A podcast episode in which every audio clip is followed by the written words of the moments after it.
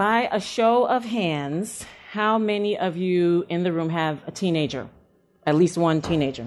Okay, I've got a few back there. And keep your hands up.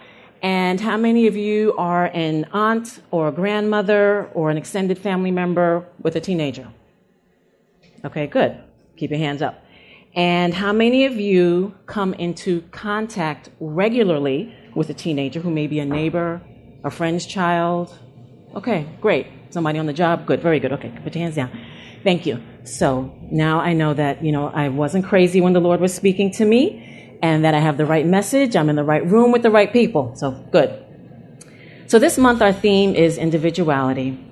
And I want you to keep that person in mind, that young person that you just thought about. And as, as we look at honoring the individuality in your children, I'm blessed to be the mom of two wonderful teenagers, and I couldn't get it together with the PowerPoint because I just kind of don't really roll like that. We're supposed to have a lovely picture of the daughter and a lovely picture of the son. Um, so just imagine two cute kids. My daughter Kinshasa is 19 and is currently a sophomore at the University of Tampa. My son Joseph is 15 and he's in 10th grade at Calvary Christian Academy. They both attended Bethany Christian School for about a total of nine years. And when it comes to their individuality, both are definitely in various stages of discovering their unique God given gifts and abilities. So, a few of the, these qualities and abilities that my children have that make them unique.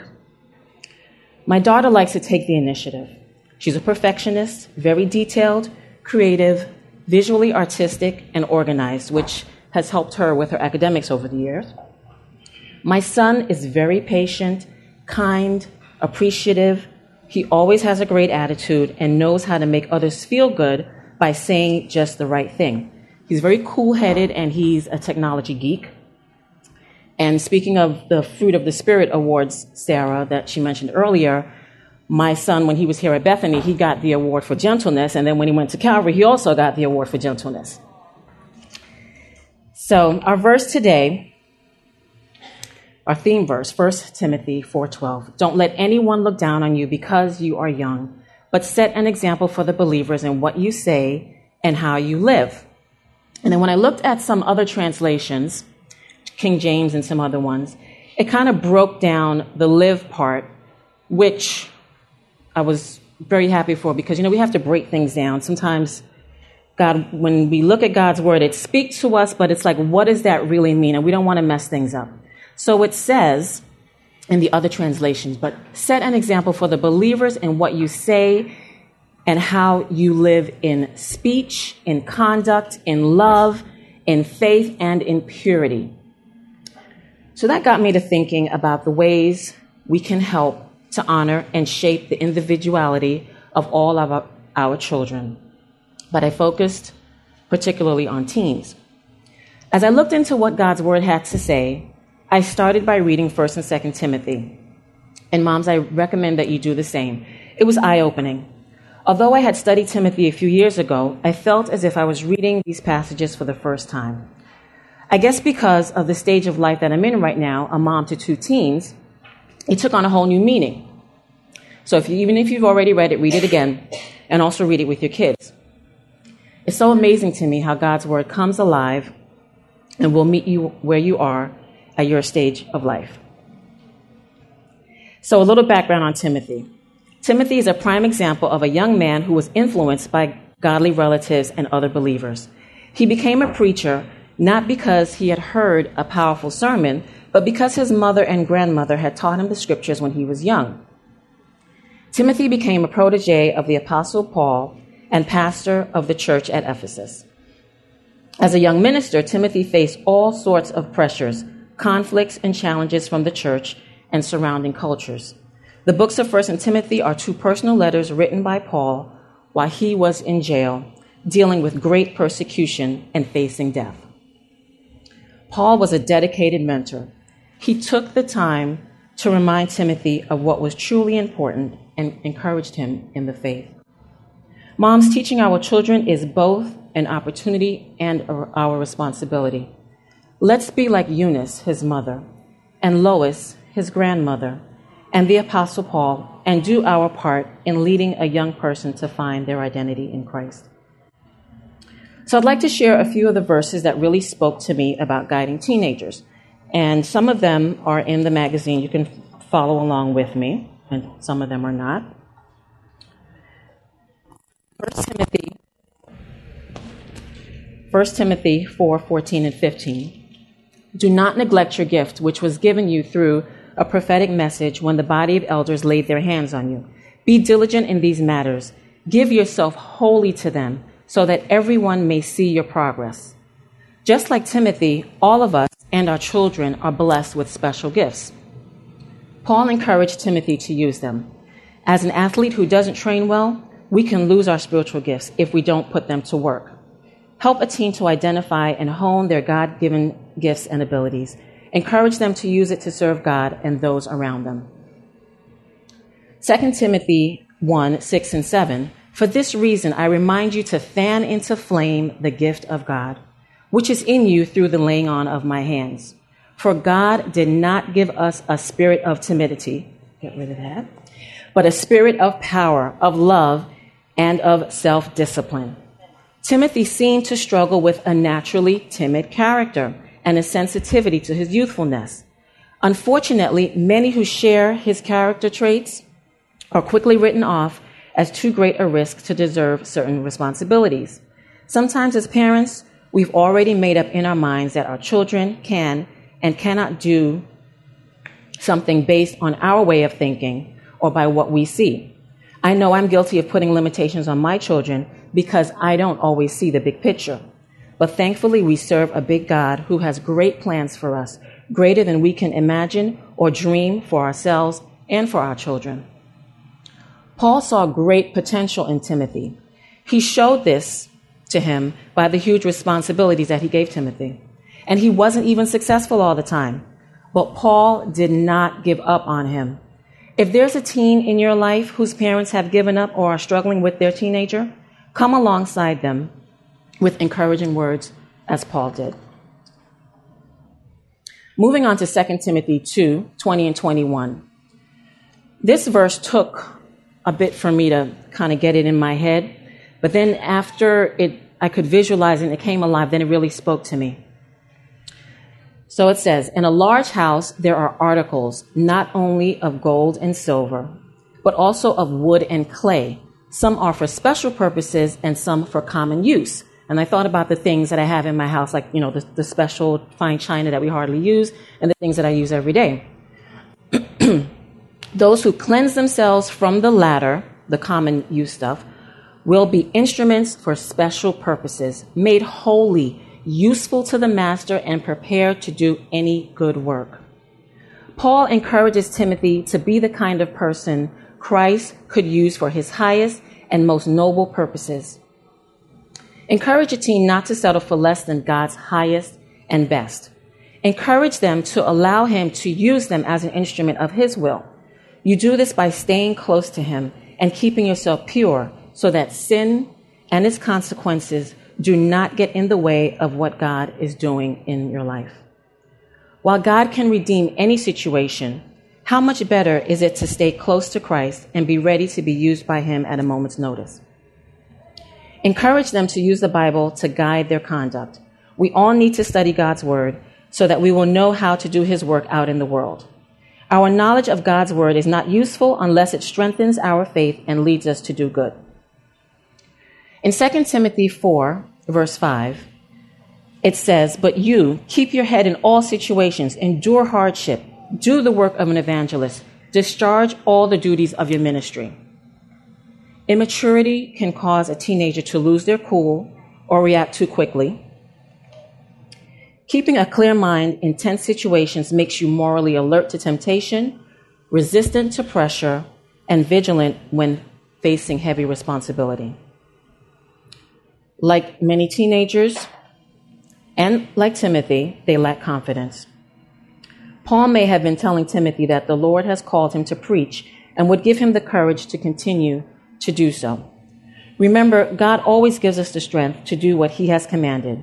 This truth may not be evident, however, until they step out in faith and actually begin doing the hard work that they are called to do. So, throughout 1st and 2nd Timothy, Paul modeled six important principles to help us encourage others. I'm just going to quickly go through them. One, begin with encouragement. And approaching others with an encouraging attitude makes them want to cooperate with us. Two, expect of others only what you expect of yourself. Three, develop expectations of others with consideration of their skills, maturity, and experience.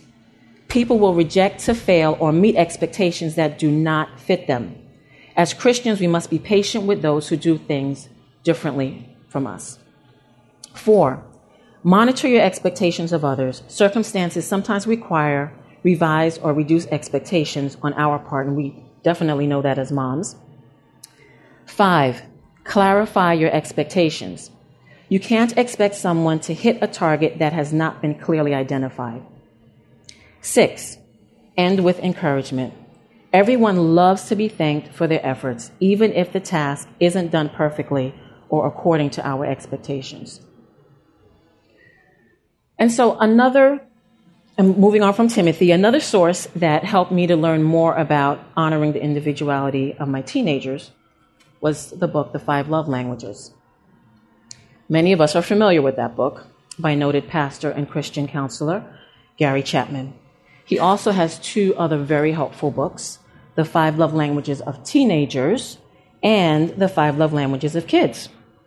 In his books, Chapman states that we have five primary love languages. That there are five primary love languages.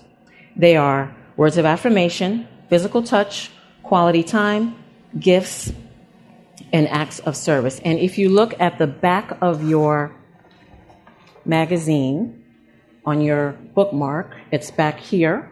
So make sure you cut it out like Miss Vicky showed you last month, okay?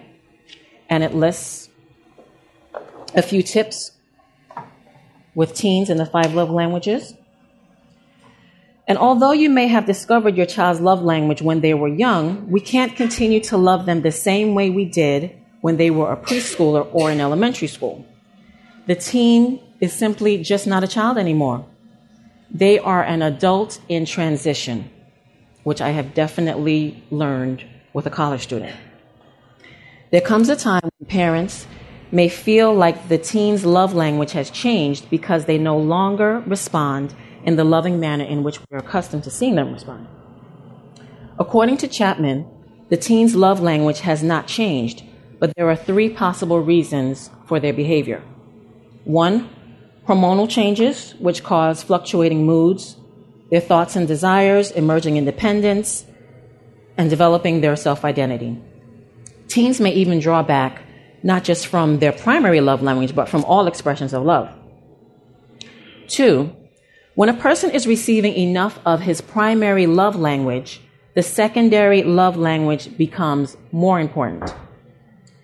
And three, another reason why we're seeing a difference in them, it's possible that the parents may have originally misread the child's love language, which is common because parents tend to see their children through their own eyes rather than the child's eyes.